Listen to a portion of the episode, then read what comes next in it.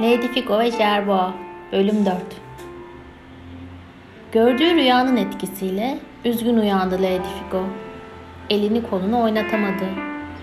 Bir müddet yatakta öylece hareketsiz yattı. Ta ki Jerboa nasıl olduğunu sorana dek. Nasılsın sorusuna verdiği üzgünüm cevabıyla üzüntüsü anda küçülüverdi ve içinde başka duygulara yer açıldı. Şu an pek de üzgün değilim aslında. Daha çok yorgunum.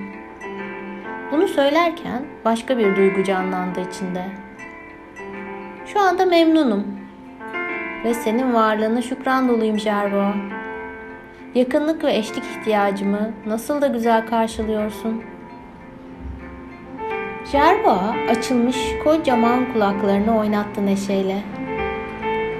Lady Figo hareket eden kulaklara bakıp güldü. İçi şenlendi.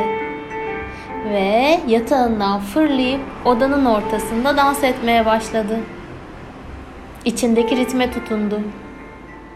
Sağa sola salınıyor, salıncak gibi öne arkaya bedeniyle salınıyordu. Dans etmek çok eğlenceli. Sen de bana eşlik etmek ister misin? diye sordu Jerboa'ya el ele tutuşup birlikte dans ederken canlılıkla zıpladılar, zıpladılar. Yoruldukları anda durup soluklanırken Lady Figo fark ettiği yerden genişleyerek konuştu. Kendime verebileceğim en güzel hediye dikkatim. Ve sonra neşeyle dansa devam etti.